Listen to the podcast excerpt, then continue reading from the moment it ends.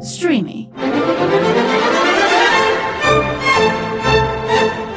Χτύπα το κουδούνι με τον Πάνο Δήμα.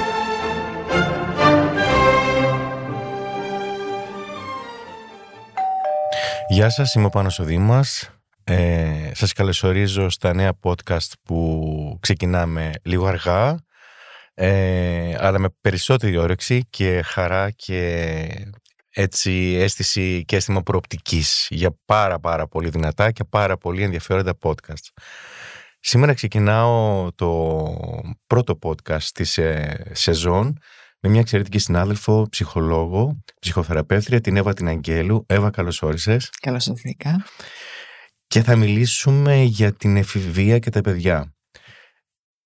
Τεράστιο κεφάλαιο, Εύα. Πάντα είναι η εφηβεία τεράστιο κεφάλαιο στη ζωή όλων μας. Ε, ήθελα να σε ρωτήσω, πολλές φορές οι μεγαλύτεροι πάντα έχουμε ενοχή για το τι παρακαταθήκη έχουμε αφήσει στους νέους.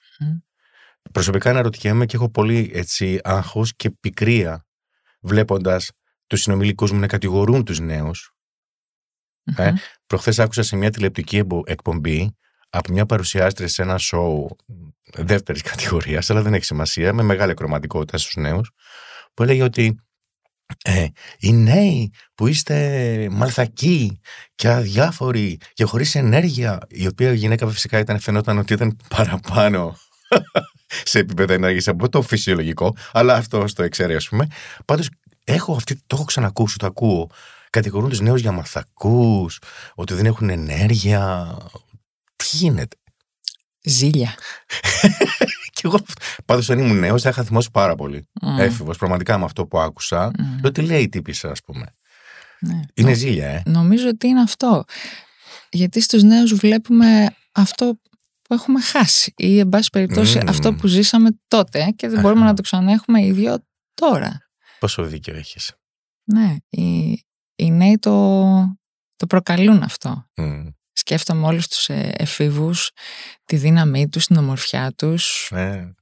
ε, την δίψα τους για ζωή ε, και ε, όλο αυτό μας κάνει να νοσταλγούμε τη δική μας εφηβεία, το πώς ζήσαμε τα χρόνια τότε, τη δεύτερη ευκαιρία που θα θέλαμε να έχουμε.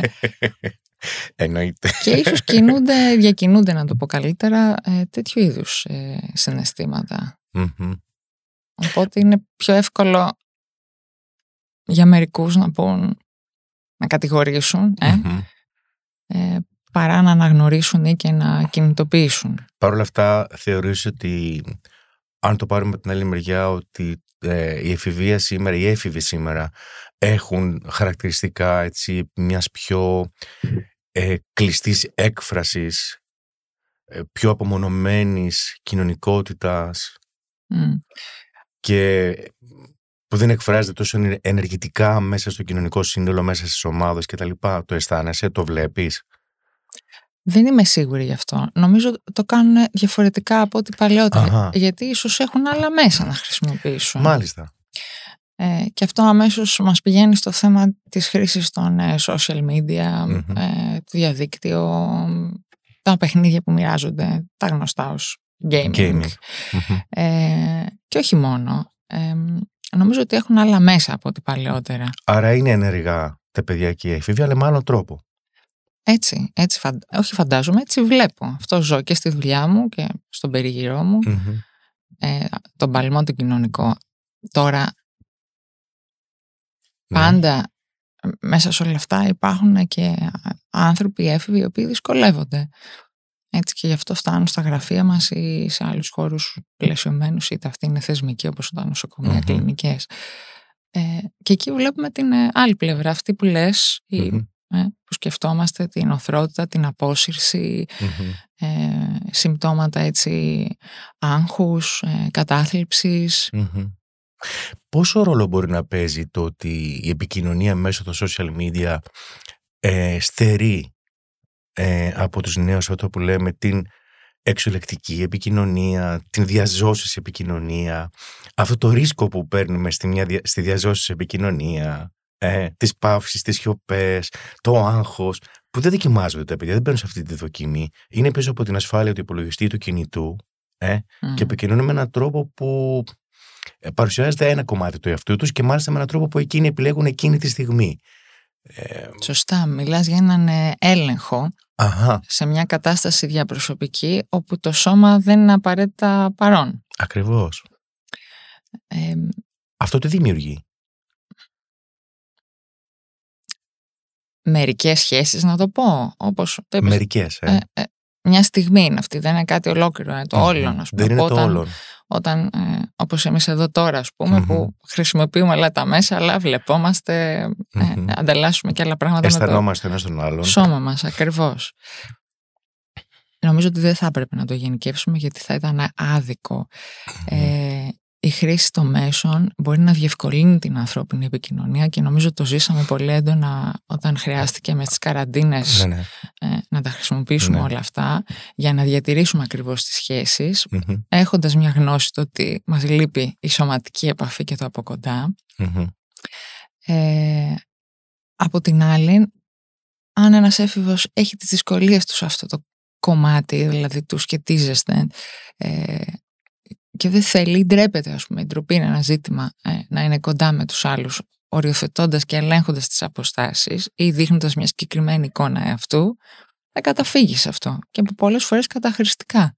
Μμμ. Ε, και έτσι μπορεί να δημιουργεί και μια εντελώς ε, ψευδή εικόνα ε, χρησιμοποιώντας ε, τα Ψε- μέσα. Ψευδή εικόνα εαυτού, ώρα αυτοεικόνας, ε. Μμμ. Μμμ. Ε, έχει παρατηρηθεί αυτό και πάρα πολλά παιδιά. Θυμάμαι σε μια έρευνα που έχω διαβάσει μου έχει κάνει εντύπωση έτσι ένα περιστατικό μιας κοπέλας που ένα Σάββατο βράδυ ε, ήταν με την νυχτικιά βγήκε στο μπαλκόνι, έβαλε την καπαρτίνα της κραγιόν έκανε ε, duck face ότι είναι έξω και περνάει καλά. Τον έβαζε στο insta μετά έβγαλε το κραγιόν την καπαρτίνα και έπεσε και κοιμήθηκε Στενάχωρο. Στενάχωρο, ε. Πολύ. Και αποκομμένο έτσι ε, από την πραγματική ζωή. Μμ. Το Πώς- συναντάς αυτό, Εύα, στους ε, θεραπευόμενούς σου; Και βέβαια. Και γίνεται μια ολόκληρη συζήτηση ε, για να καταλάβουμε ε, τι εξυπηρετεί ε, αυτή, αυτός ο δρόμος που διαλέγει κανείς. Ε, Μμμ. το να δείχνει μια πλευρά ότι είναι όλα τέλεια, Ναι. ότι είναι όλα φανταστικά, σαν να ζει, ας πούμε, εκτός πραγματικότητας, εκτός της δικής του ψυχικής πραγματικότητας, του σώματός του. Τι είναι αυτό που τον ωφελεί, την ωφελεί τελικά και... Είπες πριν ε, σε μια κουβέντα που είχαμε για την ε, ναρκισιστική εποχή την οποία διανύουμε. Μμμ.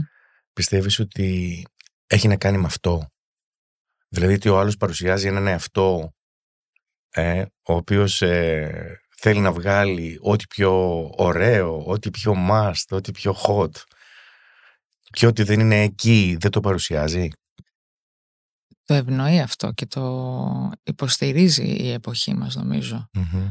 Το τέλειο, Το τέλειο. ε, κατανάλωση. Ε, αυτό το να είσαι εκεί και να χαίρεσαι σόν και καλά ας πούμε.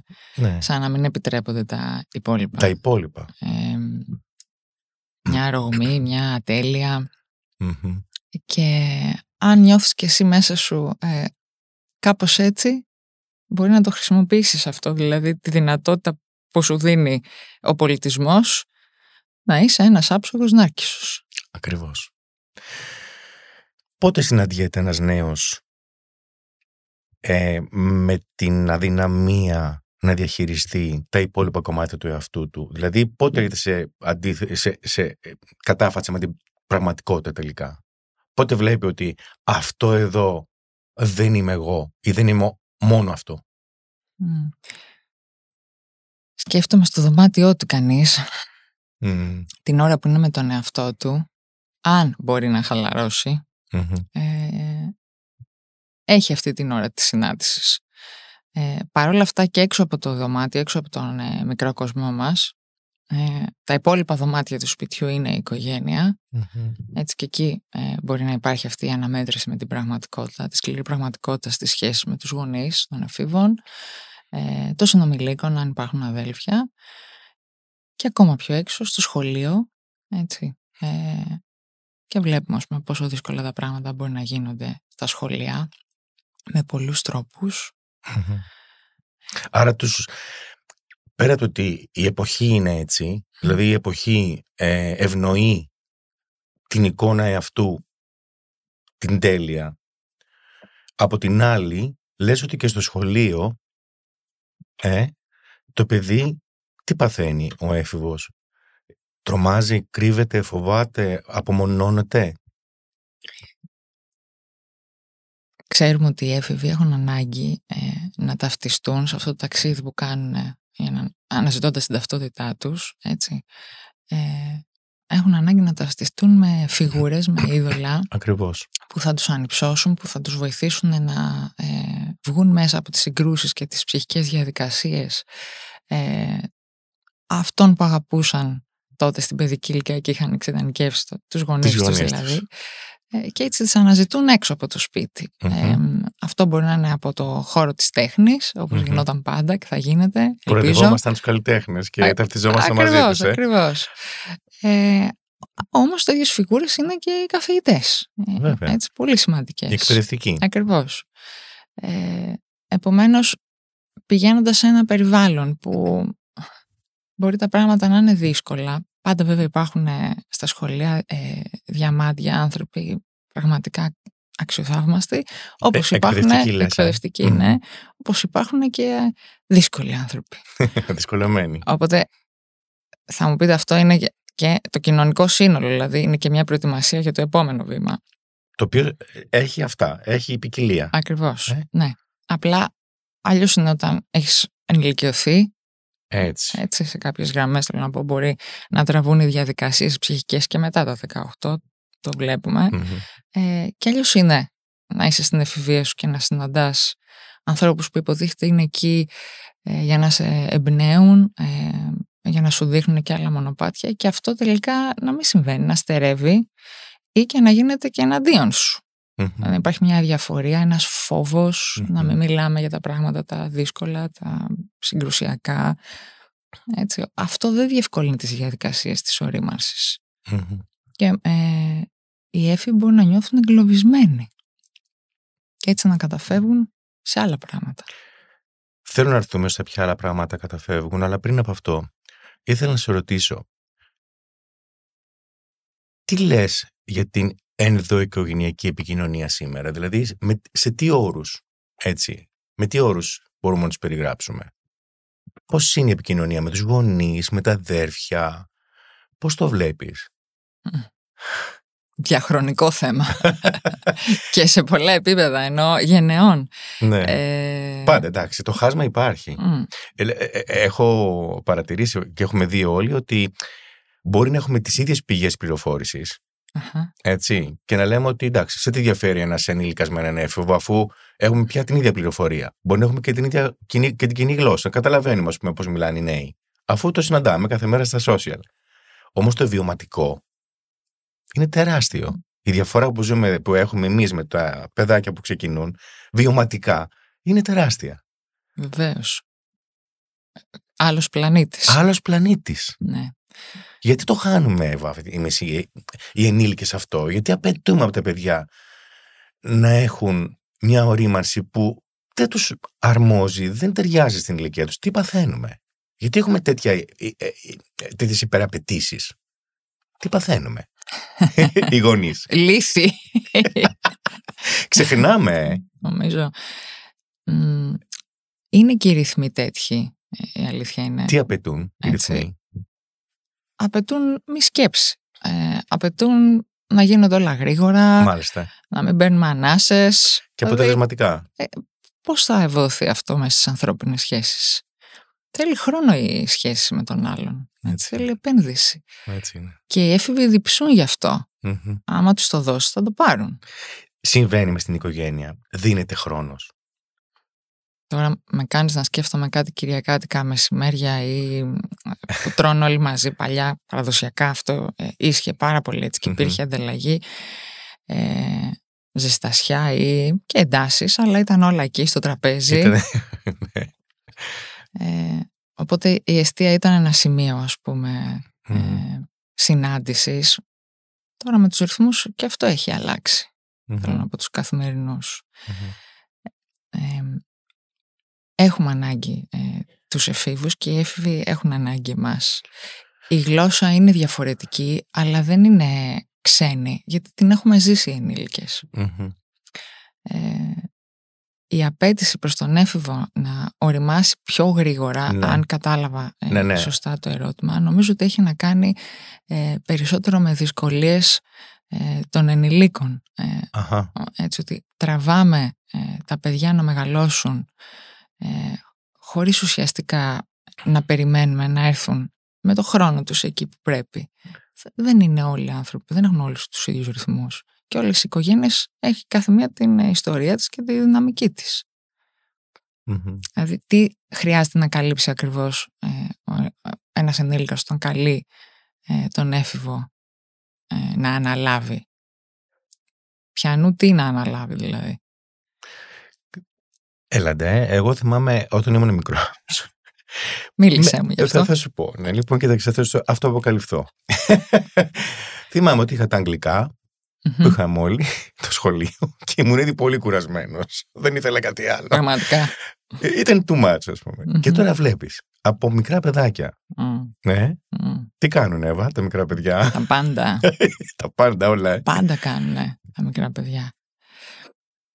Επειδή προσπαθώ να έχω τους ορίζοντες μου ανοιχτούς ε, και σκέφτομαι ότι όντως υπάρχει μεγάλος πλούτος ολόγυρας σε σχέση με τα ερεθίσματα ενδεχομένως Μμμ. που υπήρχαν παλιά, γιατί πια είμαστε παγκόσμιοι πολίτες, μικροί μεγάλοι. Είμαστε παγκόσμιοι, ναι. Έχεις δίκιο. Ε, άρα σκέφτομαι τον πλούτο ε, ολόγυρα και πώς κάνεις τον χρησιμοποιεί. Ε, αν λοιπόν μπαίνοντας αυτή την, ε, στον τρελό ρυθμό του να κάνουμε για να μην σκεφτόμαστε, να μην είμαστε στο σπίτι ε, και να πάρουμε το ένα και να κάνουμε το άλλο, αλλά αυτό να πέφτει και ενώ μέσα μας, βάζουμε και τα παιδιά μέσα σε αυτή τη διαδικασία. Μάλιστα. Άρα θέλει μεγάλη προσοχή ε, το πώς, το τι και το γιατί. Άρα είναι σαν να λες, έτσι το αισθάνομαι Ναι, ναι. και θέλω να σε ρωτήσω ότι είναι σαν να λες, όταν παίρνω συνεχώς ερεθίσματα Μμμ. διαφορετικά, χωρίς αυτά να έχουν τον χρόνο τους να καθίσουν μέσα μου, Ναι, να τα επεξεργαστώ, έτσι. να δω με τι από αυτά θα ταυτιστώ και κατά πόσο, Αχα. και μετά α, καπάκι μου έρχεται ένα άλλο ερέθισμα, ε, δεν μπορεί να εφομοιωθεί τίποτα. Και το κενό μεγαλώνει. Ναι, Αυτό, αυτό λες. ακριβώς. Μάλιστα. Είναι, ε, σκέφτομαι τα πιο ε, μικρά παιδιά, τα, τα βρέφη βασικά. Μμμ.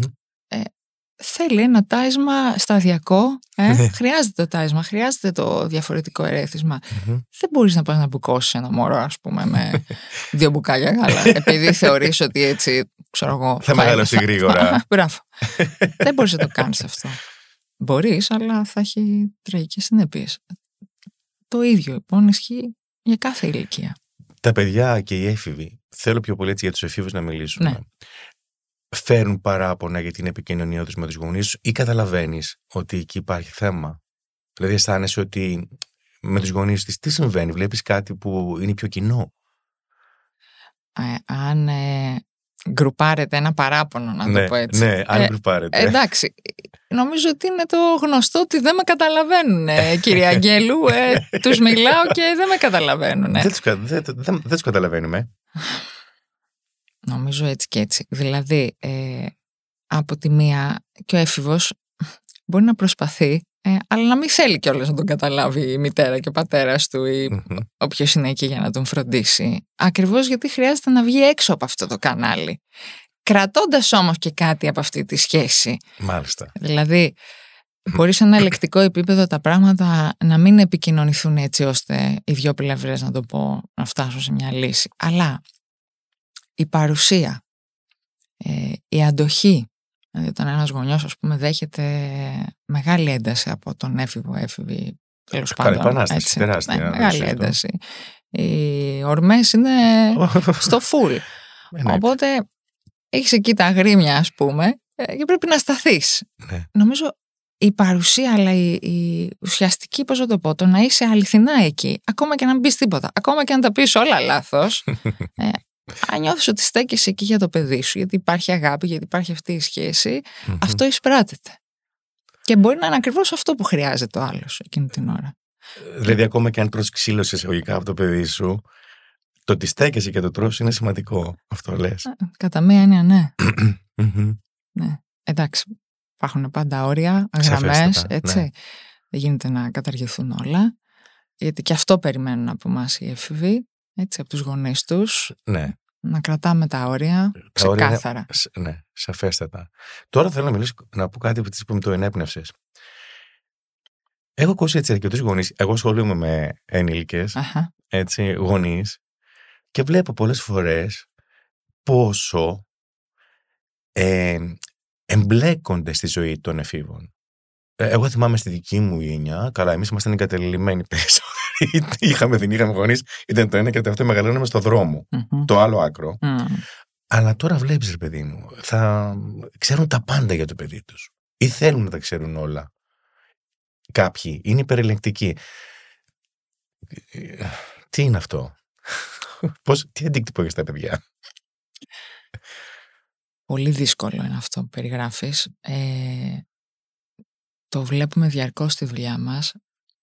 Σαν να πρέπει, ας πούμε, εμείς να μπούμε στη μέση, οι ειδικοί, κάποιος, ο δάσκαλος, ο καθηγητής, ε, κάποιος να μπει στη μέση ε, για να Μμμ. ξεχωρίσουν τα πράγματα. Ακριβώς. Θα πιαστώ από την ε, έκφρασή σου, από αυτό που είπες ότι εμείς ήμασταν στο άλλο άκρο εγκατελειμμένοι. Ε, και να πω εδώ ότι μια χαρά τα κατάφερες. Ε, θέλω να πω και πώς κανείς όταν είναι μόνος του ε, θα βρει το δρόμο του. Ό- Όχι εγκατελειμμένος, Ναι, Κανείς- σαφώς. κανείς ξέρει αν είναι εκεί οι άλλοι ή Ναι, όχι. ναι, ναι. Ε, αλλά και αυτή η υπερεμπλοκή ε, και ο υπερέλεγχος Μμμ. που μας πάει στο άλλο άκρο ε, με κάνει να σκέφτομαι πάντα την στέρηση ε, εκείνων των ε, ανθρώπων που θέλουν ας πούμε, να, τα, να, να ελέγχουν τα πάντα στα παιδιά τους Μμμ. ε, σαν να μην ε, μπορούν να νιώσουν ας πούμε, μια σιγουριά ότι ο άλλος και χωρίς το γονιό του θα τα καταφέρει σαν δηλαδή να εξαντλείται ε, κάτι στο ρόλο του εκεί στο γονιό αναφέρομαι Ε, θυμάμαι παλιά, και πες μου αν κάνω λάθος, ότι ε, ακόμα και η οικογένεια να μην πετύχαινε το μεγάλωμα ενός παιδιού, μπορεί να το πετύχει η κοινωνία. Δηλαδή βγαίνοντας έξω, συναντάς μια πολύ μεγαλύτερη οικογένεια ναι που λέγεται κοινωνία και σου Ευτυχώς. δίνει ευκαιρίες. ευτυχώς Και ναι. μπορείς πολλές φορές διορθωτικές ευκαιρίες. ακριβώς Οι γονείς εμπιστεύονται την κοινωνία που θα βγουν τα παιδιά τους. Ή θεωρούν ότι οι μόνοι που θα τους βοηθήσουν είναι εκείνοι οι ίδιοι. Ναι, νομίζω ότι είμαστε περισσότερο στο δεύτερο. Ότι μην εμπιστεύεσαι, δεν ξέρεις τι γίνεται. Ε, και όπως είπαμε και στην αρχή, το πλαίσιο είναι δύσκολο. Μμμ. Ε, αυτό που λέγανε παλιά ότι χρειάζεται ένα χωριό για να μεγαλώσει ένα παιδί ε, μας πάει πολύ στο θέμα των σχέσεων και, Μμμ. της, ε, και των δικτύων και της, Μμμ. ε, συ- ο ένας αλληλέγγυος με τον άλλον α, α, αυτό σχεδόν κοντεύουμε να το ξεχάσουμε δηλαδή γι' αυτό πρέπει να αγωνιζόμαστε και να παλεύουμε ε, ναι δεν υπάρχει εμπιστοσύνη εκεί έξω και α- αυτό όντως εντείνει το να ανακατεύεται ο άλλος ε, στα- στον ιδιωτικό χώρο ας πούμε του παιδιού και του εφήβου Και να ελέγχει. ναι να ελέγχει Και μια και το λες έτσι σκέφτομαι. Άρα λοιπόν, εμείς είμαστε εδώ για σένα μόνο. Λέμε τώρα έτσι ένα Σενάριο. σενάριο. Μμμ. Είμαστε μόνο εμείς για σένα εδώ. Έξω υπάρχει ένα απειλητικό περιβάλλον που δεν μπορείς να εμπιστεύεσαι. Μμ. Ε, πόσο αυτό μπορεί να κάνει το παιδί να εμπιστεύεται τις ομάδες, τον, ομ- τον κοινωνικό του εαυτό, να εμπλέκεται μέσα σε ε, μικρές ομαδούλες ή μεγάλες ομάδες, είτε είναι δραστηριότητες, είτε είναι φιλίες, είτε είναι παρέες. Ε, ε, και δηλαδή κατά πόσο ενθαρρύνεται και πόσο αποθαρρύνεται από αυτή τη διαδικασία. Αν αυτό είναι που ζει με τον ε, γονέα του, αν αυτό είναι που ζει στο σπιτι Μμμ. έτσι, μια φοβική ας πούμε ε, και απειλητική κατάσταση του διαφορετικού και του ξένου Μμμ. ε, α- από αυτό που βιώνεται στο ήδη υπάρχον σύστημα που λέγεται οικογένεια, Μμμ. ε, καταλαβαίνεις ότι θα βγει προς τα έξω τουλάχιστον με ένα άγχος ε, για, τον, για τον άλλον, για το διαφορετικό. που Μμμ. Αυτό μπορεί να μεταφραστεί σε πάρα πολλά πράγματα. Α, από την εξωτερική εμφάνιση, την επιλογή φαγητού, ε, τη μουσική, δηλαδή και εκεί βλέπουμε ότι και οι ταυτίσεις ας πούμε ε, μπορεί να πάρουν άλλο μονοπάτι ή και Μμμ. να πηγαίνει και σε ε, άλλο άκρο προκειμένου να αποφύγει ε, όλη αυτή τη δυσκολία έτσι, της μη εμπιστοσύνης Μμμ. ε, Μμμ. στο σπίτι. Δηλαδή, να, να δούμε ας πούμε ε, σκηνές που να μην γίνεται καμία επιλογή ε, των εφήβων ας πούμε στις πάρες ε, ή να είναι πολύ μετέωροι ας πούμε Δηλαδή, από το φόβο που δημιουργείται ε, μέσα Ναι. να βγαίνουν ας πούμε έξω με, μια, ε, ε, με ένα μη μέτρο. Δηλαδή ή κανείς κλείνεται στο καβούκι του ή δεν έχει ας πούμε μέτρο για τίποτα. Δηλαδή, Ε, ε, ε, θέλω ε, να καταλάβω έτσι παραδείγματα, γιατί μου, ναι. γιατί μου κάνει μεγάλο ενδιαφέρον αυτό που λες Ναι. και το αισθάνομαι, αλλά δεν ξέρω πώς εκφράζεται πρακτικά. Δηλαδή, ας πούμε, τι κάνει. Βγαίνοντας χωρίς μέτρο. Εννοείς ότι κάνει με άσχετους παρέα που δεν έχει κριτήριο να επιλέξει φίλους. Αυτό. Ναι, ναι. Μπορώ να φανταστώ έτσι ε, ένα παιδί που, έναν έφηβο μάλλον που ε, ε, ζει σε ένα τέτοιο κλίμα ας πούμε απειλητικό ε, να μην μπορεί ακριβώς να σταθμίσει ε, τι σημαίνει εμπιστοσύνη, τι σημαίνει ε, εγκύτητα, δηλαδή να- τη ρύθμιση της απόστασης πρακτικά. Μμμ. Έτσι. Ναι, καταλαβαίνω πολύ καλά. Ε, στις ομαδι... ε, ε, έχεις ομάδες εφήβων; Δεν κάνω ομάδες, Ε, ε, δεν κάνεις ομάδες. όχι δεν κάνω ομάδες. Μμμ. Ε, συνήθως ε, δουλεύω ε, έτσι ατομικά. Μμμ. Μμμ. Εκεί δηλαδή διαδραματίζονται όλα. Εκεί διαδραματίζονται όλα. ε. Στη διάδα. Στη Διάδα. Εμ, ήθελα να σε ρωτήσω, ε, σε έχω βάλει τώρα εδώ και σε ρωτάω συνέχεια, έτσι. Παρακαλώ, γι' αυτό είμαι εδώ. Άσε που μου αρέσει κιόλας. Α, ευχαριστώ πάρα πολύ. Ένα πράγμα το οποίο έτσι συναντάμε πολύ στους εφήβους είναι η εξάρτησή τους από το, τα social media, το gaming και το πορνό. Σαν σεξολόγος ε, βλέπω αρκετά συχνά προβλήματα δυσλειτουργιών σεξουαλικών λόγω της έκθεσης των ε, εφήβων από παιδιά όμως στο πορνό.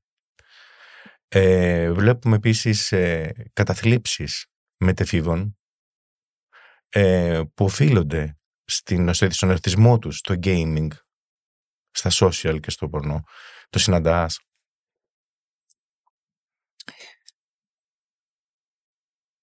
Έχω ε, έτσι ιδιαίτερες εμπειρίες γύρω από τον ε, χώρο του gaming. Μμμ. Ε, ιδιαίτερες εννοώ ότι έχει τύχει να συναντήσω ε, κυρίως αγόρια, ε, έτσι εφήβους, ε, οι οποίοι κλείνονται ε, από τη ζωή στο δωμάτιο έτσι, Μμμ. και απομονώνονται σε έναν κόσμο μαγικό όπως είναι το gaming. Μμμ. Ε, είναι σαν να, έχει, ε, να- σαν να τους έχει μαγνητήσει ε, αυτή η κατάσταση Μμμ. έτσι, και ε, ε, να ζουν μέσα σε αυτό το ε, μη ρεαλιστικό ε, Περιβάλλον. περιβάλλον ακριβώς. Ε, το γιατί έχει έτσι ένα ενδιαφέρον, γιατί κανείς φτάνει ε, στο να ζει μέσα σ- σε αυτό Μμμ. ε, και αυτό που παρατηρώ, παρατηρούμε ε, όσοι έτσι δουλεύουμε με τους εφήβους ε, είναι ότι σαν να α- αποσύρονται εκεί γιατί υπάρχουν πάρα πάρα πολλές δυσκολίες στις σχέσεις ε, κυρίως μες στο σπίτι Μμμ. έτσι ε, αποφυγή συγκρούσεων ε, γιατί κανείς ας πούμε αν ε, βγει από το δωμάτιο έχοντας μια πολύ δύσκολη σχέση ε, με τους γονείς του ε, και μια απέτηση ίσως από τους γονείς να αναλάβει ο έφηβος πράγματα που μπορεί να μην είναι έτοιμος να αναλάβει Μμ. τα οποία βέβαια δεν έφτασε στην εφηβεία ε, για, να τα, για να μην τα αναλάβει υπάρχει μια ολόκληρη ιστορία από πίσω Μμμ. Απλά ξαφνικά ο έφηβος δεν μπορεί να γίνει αντικείμενο ελέγχου στο βαθμό που ήταν όταν ε, υπήρχε ως παιδί. Μμμ. Ε, επομένως το gaming μπορεί να είναι μια καταφυγή ε, στο να ε, μην ζήσει κανείς την σκληρή πραγματικότητα εκεί έξω. Μμμ. Είναι ένας χώρος ελέγχου ε, δικός του. Ε, όλες οι νορμήσεις σεξουαλικές και επιθετικές πέφτουν μέσα σε αυτό το κανάλι και διαχειρίζονται από τον ίδιο τον έφηβο ε, με τον τρόπο που του προσφέρεται. Μμμ. Ε, βλέπουμε επίσης ότι ε, πολλές περιπτώσεις που χρησιμοποιούν τέτοιου είδους ε, ερεθισμούς έτσι ακριβώς για να μην ε, πέσουν ας πούμε, σε μια ε, καταθλιπτική κατάσταση γιατί όλο αυτό σε κρατάει σε μια διέγερση ας πούμε Μμμ. και το gaming και το πορνό έτσι.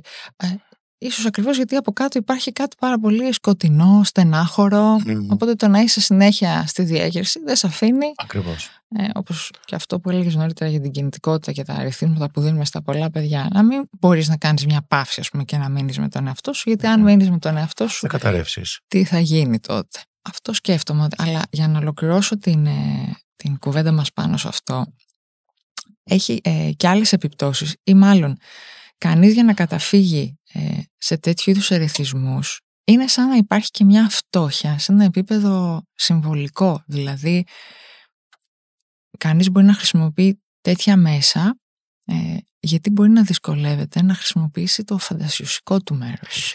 Αυτό. Ε, και το μια έτοιμη εικόνα ή όλο αυτό που συμβαίνει με το gaming ε, διασφαλίζει κάποια πράγματα που υπό άλλη συνθήκη ε, θα ήταν μια τρέλα. Όταν ήμασταν εμείς έφηβοι, εγώ στη δική μου ηλικία, δεν είχαμε αυτή τη δυνατότητα. Mm. Μπαίναμε στο δωμάτιό μας και κάναμε αυτό που έχει πολλά χρόνια να ακουστεί έτσι σαν ε, slang, γλώσσα, την ταβανοθεραπεία. ε, κοιτάζαμε το ταβάνι, wow, και άνοιγε ένα κόσμος εκεί πάνω στο ταβάνι, βλέπαμε έργα. ε, γνωρίζαμε το σώμα μας, τον εαυτό μας, κλαίγαμε όλοι, εντάξει, ο, μπορεί να ήσουν θλιμμένος, ήταν εκεί η θλίψη, μπορεί να ήσουν χαρούμενος, ήταν εκεί. Μπορεί πάλι μόνος σου, χωρίς επικοινωνία με την οικογένεια, αλλά η φαντασία με έναν τρόπο ε, ε, αυξανόταν, έχω την αίσθηση. Έτσι είναι. Πόσο χρειάζεται έτσι να ε, εμπνέονται τα νέα παιδιά στο να αναπτύσσουν το φαντασιακό τους χώρο; Πολύ. Ε, αυτό όμως όπως και τα υπόλοιπα ξεκινούν ε, από τις σχέσεις. από πριν, από τις σχέσεις ακριβώς, από την ε, παρουσία, απουσία ε, των, γονε, των γονέων εκεί. Δηλαδή θέλω να πω να το συνδέσω καλύτερα ε, με το κομμάτι των εθνών που είπες νωρίτερα. για να μπορέσει λοιπόν ο έφηβος σκέφτομαι να αναλάβει κάποια πράγματα που είναι στο περιβάλλον του, βασικά ε, ξέρω εγώ, το δωμάτιό του, την εμφάνισή του, έτσι, το, το σώμα του. Δηλαδή να mm φροντίζει, να μην φροντίζει, τέλος πάντων να αναλάβει κάποια πράγματα που έχουν να κάνουν με τον ε, δικό του κόσμο ή και να προσφέρει κάποια πράγματα μέσα στο σπίτι από το να, ξέρω εγώ, κάνει μια δουλειά που το έχουν αναθέσει. Ε.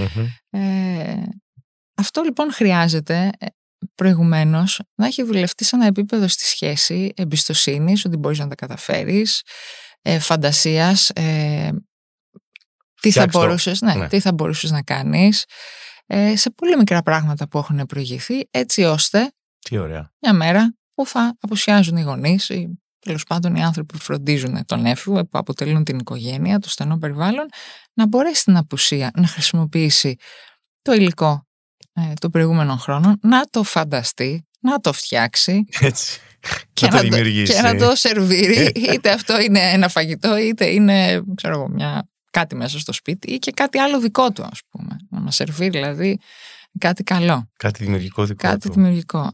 Όσο είμαστε πάνω από τα κεφάλια τους και δεν επιτρέπουμε αυτό, ε, δεν επιτρέπουμε αυτή την ελευθερία, τόσο στερούμε από τα παιδιά και ε, το κομμάτι αυτό, το να φανταστούν. Τελικά, μήπως εμείς υποφέρουμε από τον αρκισισμό περισσότερο από τα παιδιά μας; Ε, Μάλλον. Μάλλον. και τα ρίχνουμε στα παιδάκια μας. Ε. Ε, θέλω να σε ρωτήσω κάτι που είναι πολύ σημαντικό και απασχολεί πραγματικά όλους μας τα τελευταία χρόνια για αυτό που λέγεται το bullying και τη βία στα σχολεία. Χαμός. Κουνάς το κεφάλι σου, Εύα. Κουνάω το κεφάλι μου, ναι. Ε, να πω το τετριμένο ότι πάντα γίνονταν αυτά και τα Πάντα γίνονταν. Δεν το συζητώ. Ναι. Ε, βλέπουμε ότι υπάρχουν μεγάλες εντάσεις. Εγώ το συνδέω πάντα και με τον κοινωνικό ιστό. Δηλαδή, βέβαια υπάρχουν και ονόματα πια για όλα αυτά. Ίσως πιο πριν δεν το λέγαμε bullying. Λέγαμε ότι θα έρθει πάνω γειτονιά να πλακωθεί με την κάτω γειτονιά, ναι, ναι. ας πούμε. Η Άνω Ρούγα με την κάτω Ρούγα ναι, στα ναι, χωριά. Κάπως έτσι. Άρα... Θα σου πω κάτι τώρα. ναι, ναι.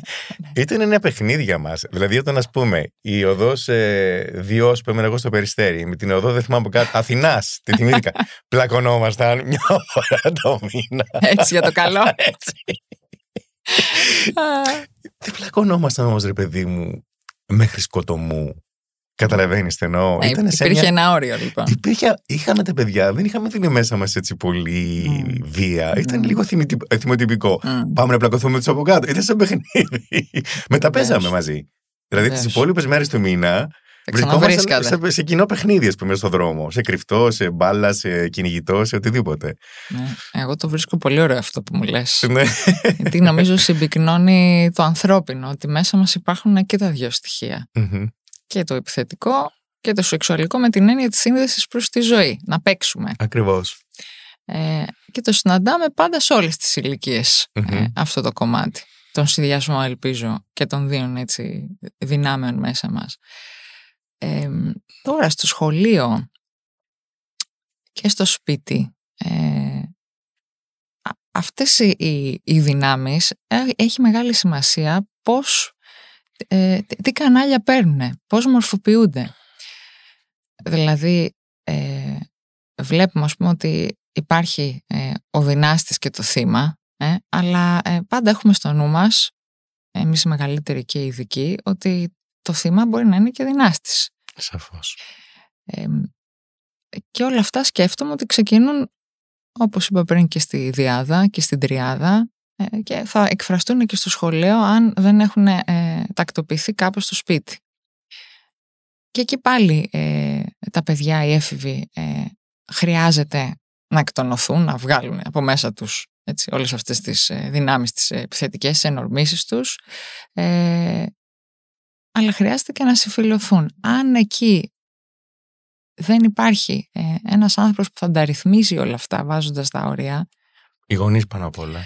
Στο ναι. σχολείο οι καθηγητές, ε, ε στο, στο σχολείο, στο, στην οικογένεια οι γονείς, τότε τα πράγματα γίνονται πιο άγρια. Γι' αυτό και ίσως βλέπουμε ότι μερικές φορές τα πράγματα ξεφεύγουν. Γι' αυτό και νωρίτερα στην κουβέντα μας ε, έθεσα το θέμα των ε, ορίων ότι, γιατί πρέπει να είναι ξεκάθαρα ας πούμε, και σαφή και να μιλάμε για όλο αυτό. Δηλαδή, ας πούμε μου φαίνεται αδιανόητο πώς μπορεί να συμβαίνουν στα σχολεία επεισόδια μεγάλης έντασης, βίας ας πούμε και να μην υπάρχουν ε, συνέπειες, μέτρα, να μην υπάρχουν κουβέντες γύρω από όλα αυτά, συζητήσεις Ξέρεις τι, λέγοντας συνεχώς τη λέξη όρια, πολλές φορές οι άνθρωποι μεταφράζουν, δεν ξέρω αν έχεις την ίδια αίσθηση, το όριο με κάτι βίαιο. Ενώ το όριο μπορεί να μπει απλά με μια κουβέντα. Με την κουβέντα μπαίνει το όριο. Με συζήτηση. Συμφωνώ. Με διαπραγμάτευση μπαίνει το όριο. Ναι. Δεν μπαίνει με ξύλο.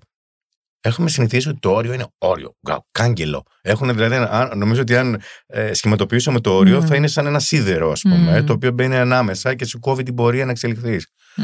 Ενώ δεν είναι αυτό το όριο. Mm. Ίσως να βιώνεται έτσι το, το τελευταίο καιρό να πω, εξαρτάται βέβαια και τη κατάσταση του ατόμου. Γιατί μπορεί να βιώνεται ως, ε, πώς το είπες, ε, κάγκελο. κάγκελο. Κάτι πολύ έτσι βαρύ και αδιαπέραστο. Ναι, ναι, ναι. ναι, ναι. Ε, ίσως γιατί αν ζούμε σε μια κατάσταση ε, χαόδη ε, της συγχώνευσης που λέμε εμείς ψυχικά, έτσι, ότι ο ένας είμαστε μέσα στον άλλον, ότι ε, δεν υπάρχουν, ε, ε υπάρχουν σαφή όρια ε, ψυχικά ανάμεσα στους ανθρώπους τότε ακόμα και η λέξη όριο όντως μπορεί να φαντασιωθεί ότι είναι κάτι το επιθετικό και το πολύ σκληρό και ότι θα χαθούμε με τα όρια, ας πούμε. Ακριβώς. Ένας θα χάσει τον, τον άλλον από εκεί που είμαστε, ας πούμε, ένα πράγμα. Ε, άσε που το όριο έχει και την ε, ξεκάθαρη, ας πούμε, κατανομή των ευθυνών μετά. Ότι εσύ είσαι εκεί, αυτό θα κάνεις, εγώ από εδώ θα κάνω εκείνο, το αλλο Άρα, ίσως να έχει να κάνει και με το πώς το ζει ο καθένας, ιδιαίτερα οι ενήλικοι. Τι σημαίνει mm. όριο δηλαδή για τον ενήλικο. Ε, το έχει ζήσει αυτό, ας πούμε, παλιότερα και με ποιο τρόπο για να το βάλει ε, στο παιδί του ή να το τοποθετήσει, ας πούμε, στο χώρο του σχολείου. Mm-hmm. Παρόλο που εκεί υπάρχουν τα πρωτόκολλα, υπάρχουν ε, δομημένα πράγματα, θέλω να πω, στις εκπαιδευτικές κοινότητες και μπορούν να χρησιμοποιηθούν. Και ευτυχώς που υπάρχουν.